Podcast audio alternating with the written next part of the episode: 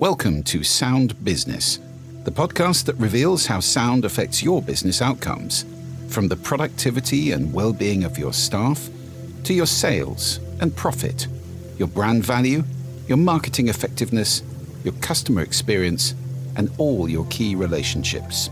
I'm Julian Treasure, chairman of the Sound Agency and five time TED speaker, with over 100 million views for my TED Talks about sound, and I'll be your guide as we discover the power of sound to boost your business's success, as well as your own happiness, effectiveness, and well being. One of the most profound and possibly long lasting effects of the COVID pandemic is the change in the way people work, especially those who were working in open plan offices. WFH has become a familiar acronym as people discover all the joys and the challenges of distributed solo working from home. As 2021 unfolds and the vaccines hopefully turn back the tide, the big question is Does the traditional office have a future? And if so, what is it? We're going to explore this theme in a series of shows with some of the most expert thinkers and researchers in this field. This is the first of these conversations with Professor Jeremy Myerson. Jeremy holds the Hamlyn Chair of Design at the Royal College of Art in London. He's a writer, a researcher, a speaker, and an expert who focuses on design, especially in the workplace. He's written more than a dozen books about various aspects of design and the office, and he's also a director of WorkTech Academy, the world's leading online knowledge platform and member network, exploring the future of work and workplace. Jeremy, it's lovely to talk to you again, and I'm fascinated in a short while to ask you about the new post COVID office. But I think, given that you've done so much work over the years on this, it would be really interesting to ask you about the history of the office. Something we kind of take for granted, but it wasn't always there. When did it start? And what phases has it been through? Well, the history of the office is interesting because it's relatively compact. It's probably about 150 years old, if that. And really, uh, the office emerged as a byproduct of the Industrial Revolution. First, we had factories and industrialization, and then we had the bureaucracy uh, that goes with manufacturing. And that was the really the birth of, of the office. So we're really looking at the 1880s, you know, 1870s, when we see the first purpose built offices, when we begin to understand the kinds of ideas and disciplines uh, around the emergence of the office. And so the early office was really dedicated to processing, to efficiency, to bureaucracy, and basically the principles of the factory floor were transposed into a new environment. And the key figure here is a man called Frederick Taylor, who was really at the dawn of the 20th century the godfather, if you like, of time and motion studies. Uh, he was an American engineer who understood that you could um, measure productivity by seeing how long it took somebody to open an envelope and make a stamp or do a basic administrative task. And he had armies of overseers in frock coats with stopwatches who were measuring the performance of people. And he organized space, furniture, in order to improve efficiency and make people work faster. And I go into all of this because this is an incredibly enduring concept. Efficiency theory, if you like, is surprisingly durable, and you can still see it in organizations today. And before Frederick Taylor and the modern office, there were workplaces, the 19th century Victorian clerk had a beautiful roll top desk. They were master of their own domain, and life was fairly leisurely. But then along came the industrial principle being applied to white collar work. And offices became bigger, they became more mechanical, and we saw the Taylorist office. And this is the first big wave of, of workplace development.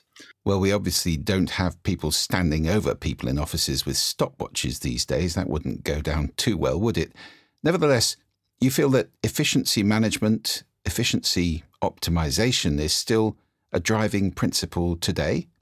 Yeah, I mean, I think the two guiding lights of Taylorism was clarity around the task and clarity to be able to see how people were performing and optimization of resources. And clarity and optimization are still are the two biggest things in offices.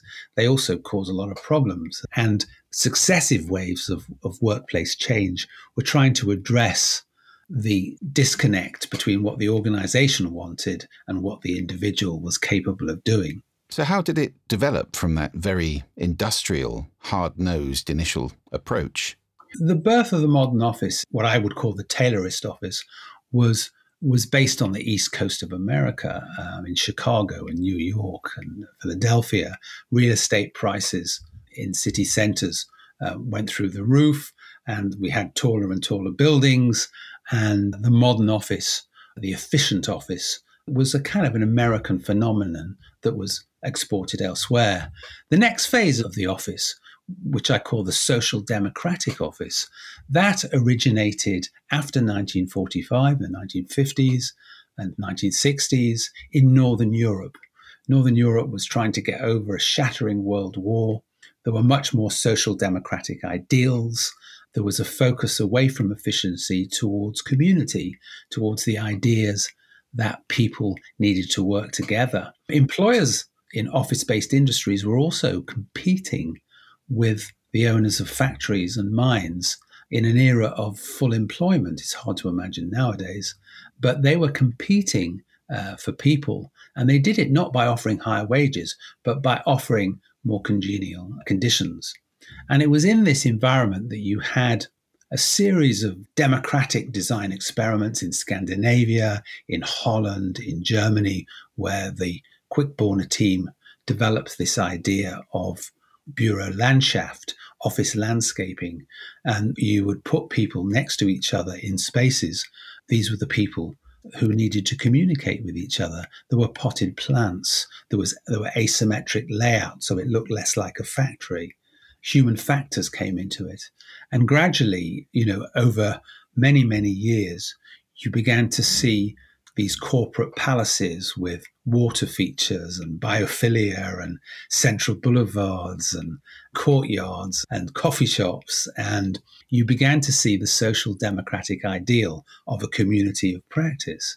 And, and this is where, if you look at famous buildings like Niels Torp's headquarters for Scandinavian Airlines, just outside Stockholm in 1988, or a decade before, Herman Hertzberger did an insurance company in Apeldoorn in Holland, you, you begin to see a change away from the brute raw economics of Taylorism towards something that is much more collegiate and, and community based.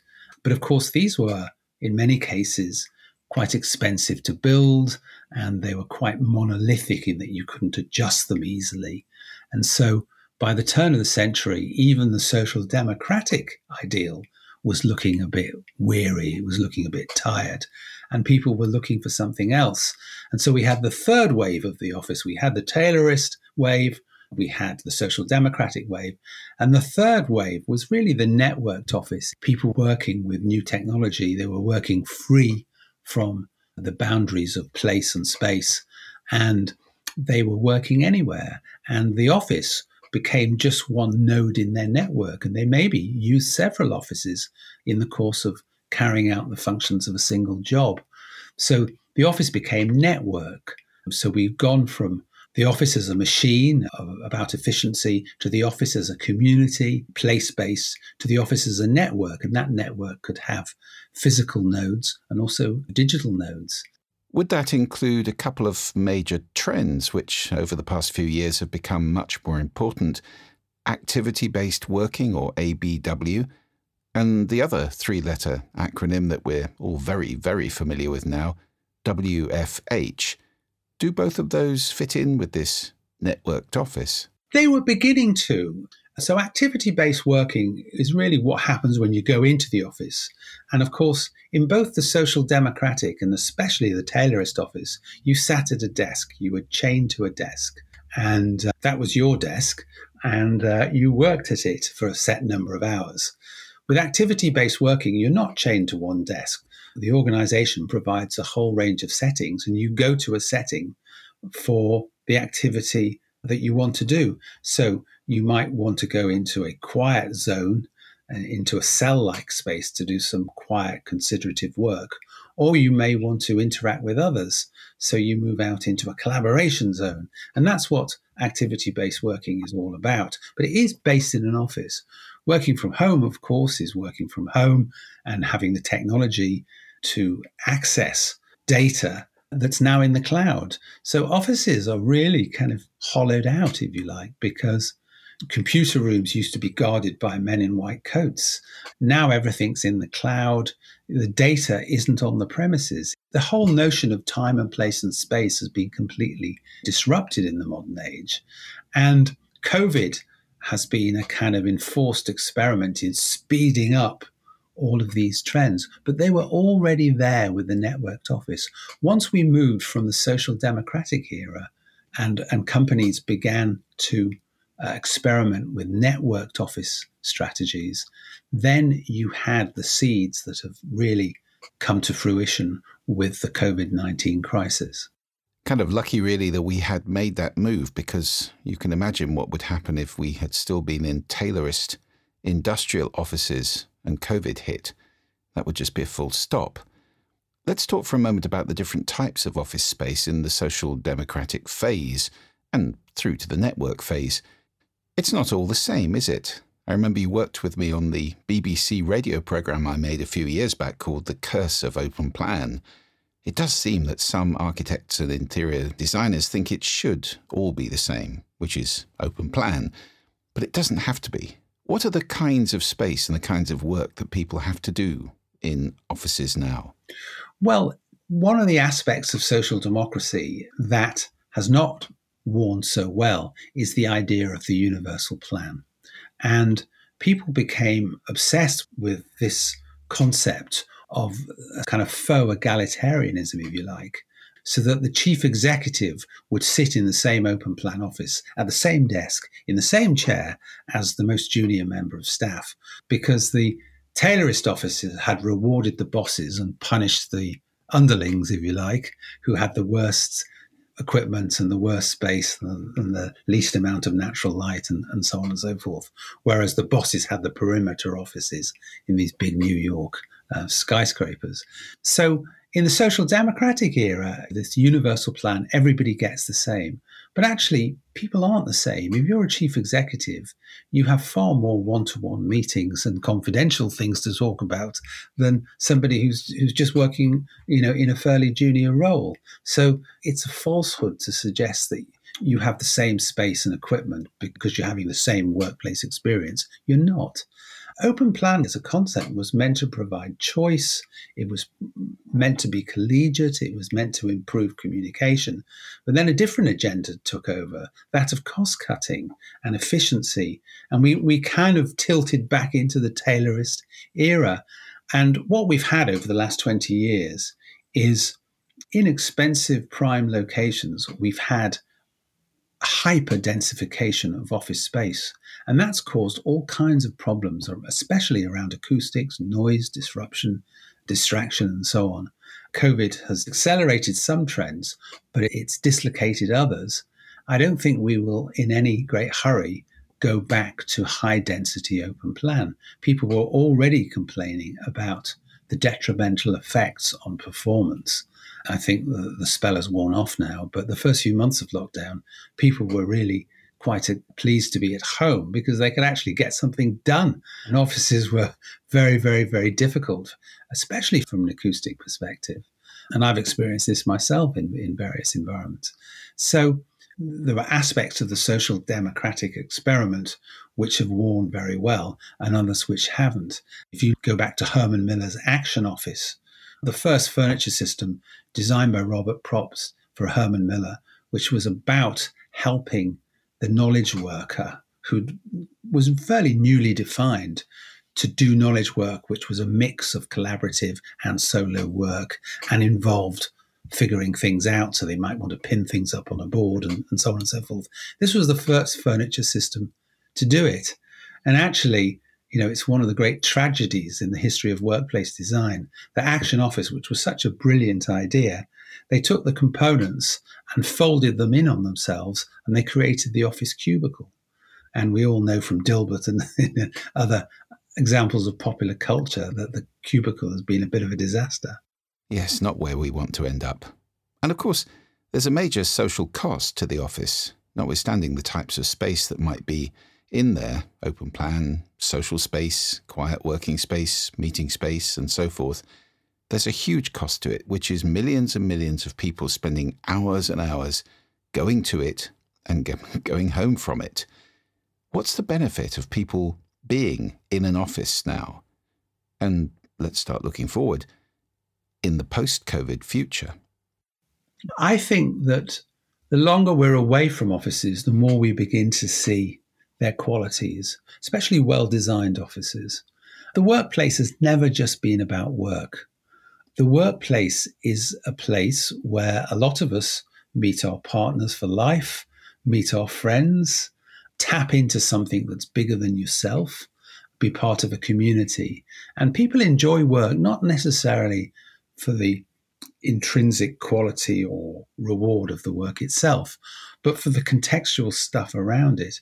And I think people are missing being part of something bigger, talking to colleagues, having lunch with them, hearing the latest news, getting a sense of what other people are thinking.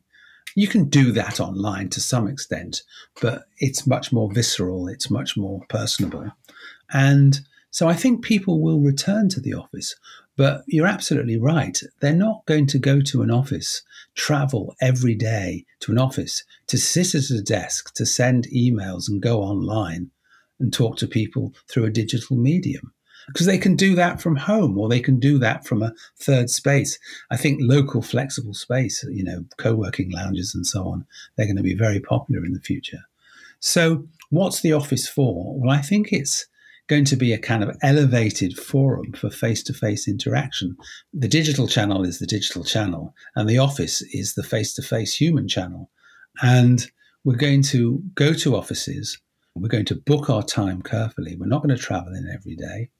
And we are going to go in for big project kickoff meetings, for training, for mentoring, for social activities, for team building activities, and we're going to go in for a reason. So the offices are going to become a bit more like hotel lounges. They're going to pay much more attention to air quality, to acoustics, to standards of furnishings. They're going to go up market, I think. And the food's going to be better. And it's going to be much more of a curated experience. I think this is where offices and the hospitality sector begin to merge to some extent. We're talking through the WorkTech network to various real estate directors of companies. And nobody's making great leaps at the moment because things are still very uncertain. But they're talking about head offices as hubs for culture and hubs for face to face interaction. Well, that's fascinating. I imagine there still will be room for side by side working where collaboration, serendipity, the odd comment passed across the desk, those kind of thing are considered to be important, would you still see traditional office working like that still existing? How do we engineer digital serendipity? That's very, very difficult. I mean, I do, you know, through my Royal College of Artwork, I do a lot of teaching online now, and it's very, very difficult because if you say something to one person, the whole class hears it. Whereas in real time, in physical educational setting, you could take a student aside and have a quiet word and nobody else hears, but you can't have a quiet word. So I think there are barriers. There's also a broader issue around what remote working is doing to our brains. I've been interviewing neuroscientists recently, and they say that we're all suffering from what they call deprivation of the neural networks. Our brains need a certain amount of electrochemical hits to kind of function properly.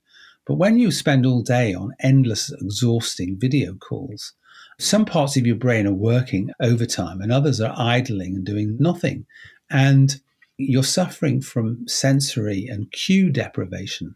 You don't see the whole body. You can't hear the voice in all its resonance. You're shorn of context. there might be a time lapse delay. There's a sensory deprivation there. And and what is happening is that we're deprived of these hits to our system. You know, when you commute, it can be awful, but sometimes you can sit on a train and look out the window and wander through Waterloo Station and see interestingly dressed people and people rush past you with flowers and you wonder what, where they're going. And your brain is firing, and you're not getting that sitting at home staring at a screen. Some really interesting things you've brought up there. One is the importance of variation. I mean, we're sitting staring at the same screen in the same room, different people maybe, but variation is definitely lacking. In the other one, I remember you saying when we did that BBC documentary about open plan offices that the rules hadn't been established. There wasn't an etiquette of, for example, not standing behind somebody having a chat when they're trying to work. Well, the same is true for WFH, I guess, and particularly with video conferencing. That lack of etiquette is, is also there. I saw that the phrase of 2020 was, you're on mute. Many people still don't know how to use the technology particularly well, and as you say, the missing cues are, a legion. So, is the office effectively good for well being simply by introducing those two things, variation and stimulus, the social interaction that we need, and a change in environment, which is probably good for us. Well, I think it is, and it creates some um, separation between work and life. There was a very interesting study last summer from IBM, and they, they did a very big survey where they asked the same questions of the bosses as more junior members of staff. And of course, the senior executives thought they'd done a great job pivoting to digital. They, they were really patting themselves on the back and feeling pleased and relieved that they'd managed to keep their organizations running while shutting down their offices. And they were very pleased about that. Um, they talked to the more junior people, and they were burnt out and bored and unsupported and felt undervalued and hadn't been given the right tools, or if they'd been given the tools, they hadn't been trained in them properly. And there was a complete disconnect between what the senior and the junior people thought. And there is a lot of evidence we're seeing through the WorkTech network of overwork.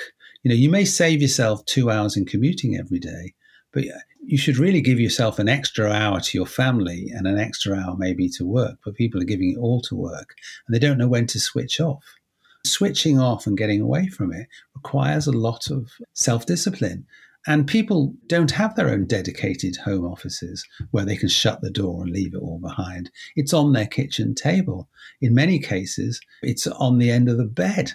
So it's not ideal for people. A lot of young people, their office environment, in terms of furnishings, light, space, volume, is probably far better especially if you're living in an expensive city like London or San Francisco, your workspace is, is probably nicer than, than your home space. So wouldn't you want to go back to it? A lot of young people do.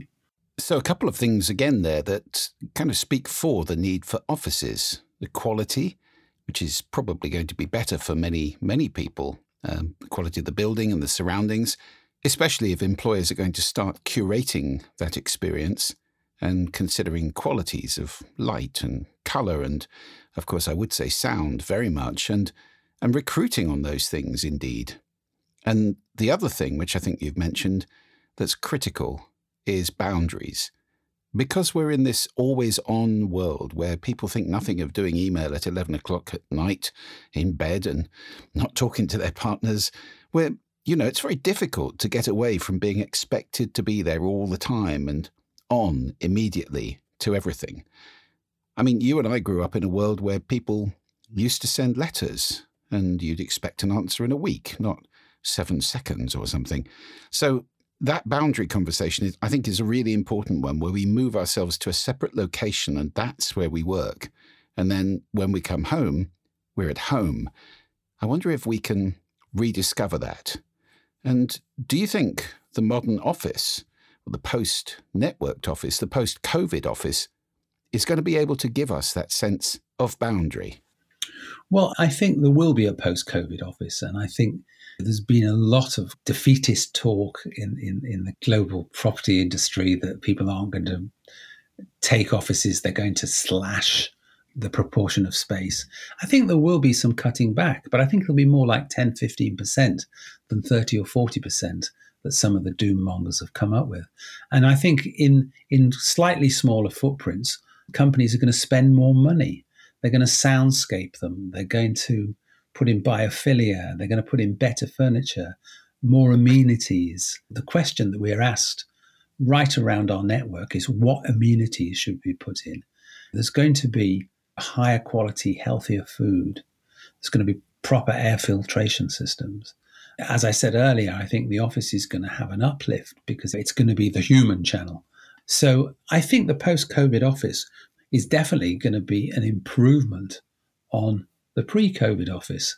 High density, low spec, not great. Everyone on the hamster wheel.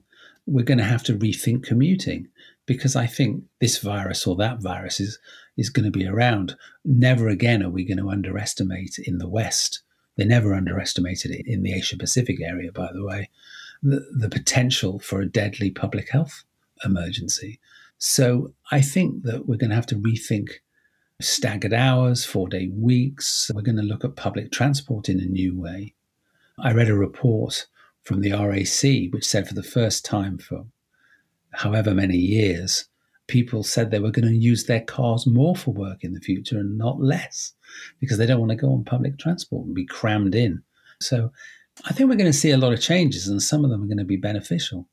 We, we've got to keep a sense of proportion about the future of the workplace. It's not going to disappear, but it's going to change. We've been in the Taylorist efficiency era, we've been in the social democratic era, we've been in this kind of networked era and and I think COVID has tilted us into a fourth a fourth dimension of workplace. We don't know what that's going to be, but it, it, it's not going to be daily attendance. It's going to be something else. Well, I think the way you've described the office of the future, it sounds quite appealing. So maybe out of the agony of COVID, some good will come. Jeremy, this has been really interesting, and I hope for anybody listening, it's pointed the way to at least think about the way your office is going to change.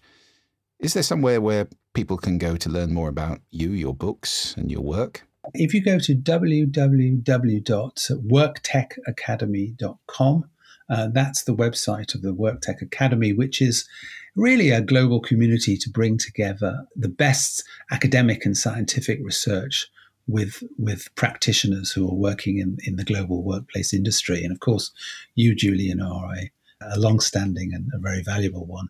And we have a lot of people uh, like you who are expert in particular domains and fields.